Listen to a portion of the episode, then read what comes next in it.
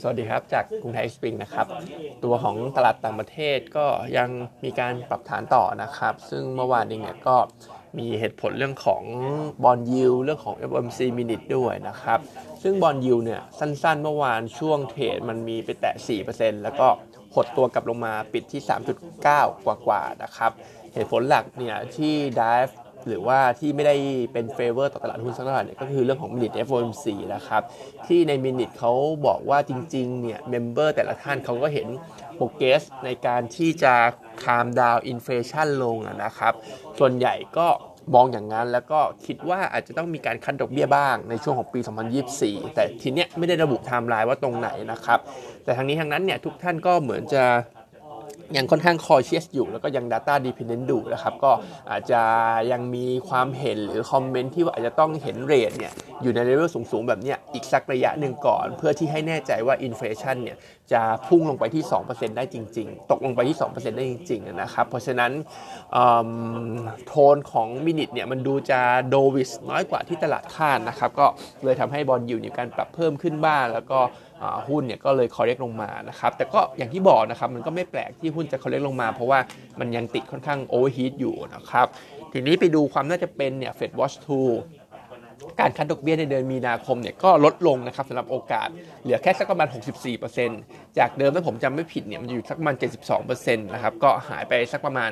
8%ได้แล้วนะครับแต่ทั้งนี้ทั้งนั้นเนี่ยถ้าจะให้ผม bet เลือกทางเนี่ยจริง ๆ ผมก็อาจจะเชื่อ trader หรืออาจจะเชื่อ survey ตามตัวของ CME Fed Watch 2 อยู่เหมือนเดิมไปก่อนนะครับ เพราะว่าที่ผ่านมาทุกครั้งเนี่ย ก็เหมือนว่าการประชุม FOMC แต่ละรอบเนี่ยมันก็จะล้อไปกับตามความน่าจะเป็นของทางวัไปทางคาดการณ์ของเทรดเดอร์เขานะครับ เพราะฉะนั้นเนี่ยตอนนี้ผมก็ยังคิดว่าโอกาสที่จะคันดอกเบี้ยในเดือนมีนาคมเนี่ยมันก็ยังมีค่อนข้างสูงอยู่ที่ประมาณ 64%ตามนั้นนะครับ ส่วนอื่นๆก็ใน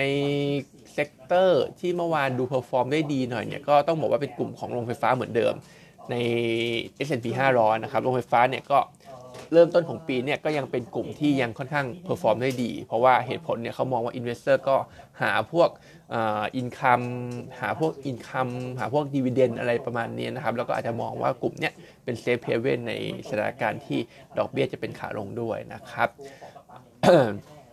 เมื่อวานมีตัวเลขเศรษฐกิจนิดหน่อยนะครับไม่จะเป็นตัวของโจ๊กการจ้างงานนะครับอันนี้ออกมาอินไลน์แล้วก็ตัวของ ISM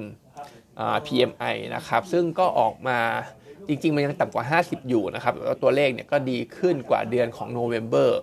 แล้วก็ดีขึ้นกว่าการคาดดีกว่าการคาดการณ์ของนักวิเคราะห์เขาด้วยนะครับซึ่งทั้งสองตัวเนี่ยก็อย่างที่ว่านะครับถ้ามัน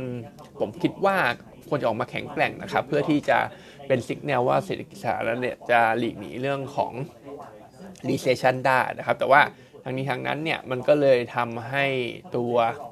ของตลาดเนี่ยมีการคอเรกลงมานะครับ เพราะว่าเขาก็อาจจะ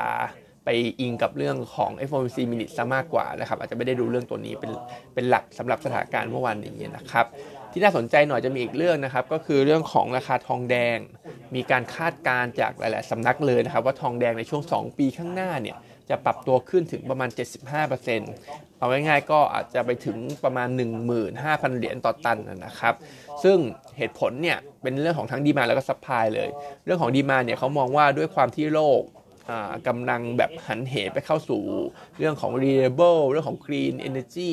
แบบเต็มตัวเนี่ย มันก็จะทำให้ดีมานการใช้พวกสินแร่เหล็กอะไรพวกเนี้ยพวกทองแดงลิเธียมพวกเนี้ยมากขึ้น แบบมีนัยสำคัญนะครับเขาก็เลยมองว่า ตรงนี้จะทำให้ราคาผักขึ้นไป แล้วก็รวมไปถึงดอลลาร์อินเด็กซ์ด้วยที่มีโอกาสที่จะอ่อกในช่วงของปี 2 ปีข้างหน้า จากแนวโน้มดอกเบี้ยขาลงเนี่ยก็อาจจะเป็นตัวหนุนภาพของพวกสินแร่เหล็ก อาจจะเป็นตัวหนุนของภาพของพวก precious metal ได้นะครับ ในขณะที่ฝั่งของ supply เองเนี่ยเขาก็บอกว่ามันจะมีพวกเหมือง ทองแดงมีการปิดตัวไปนะครับ เพราะว่าบางที่เนี่ยก็มีปัญหาเรื่องของสิ่งแวดล้อม แล้วก็บางบริษัทก็มีเรื่องของการ cut cost cut กำลังการผลิตนะครับ ก็เลยทำให้ supply เนี่ยมันก็ได้จะค่อนข้างขาดในช่วงของปี 2 ปีข้างหน้า เพราะฉะนั้นก็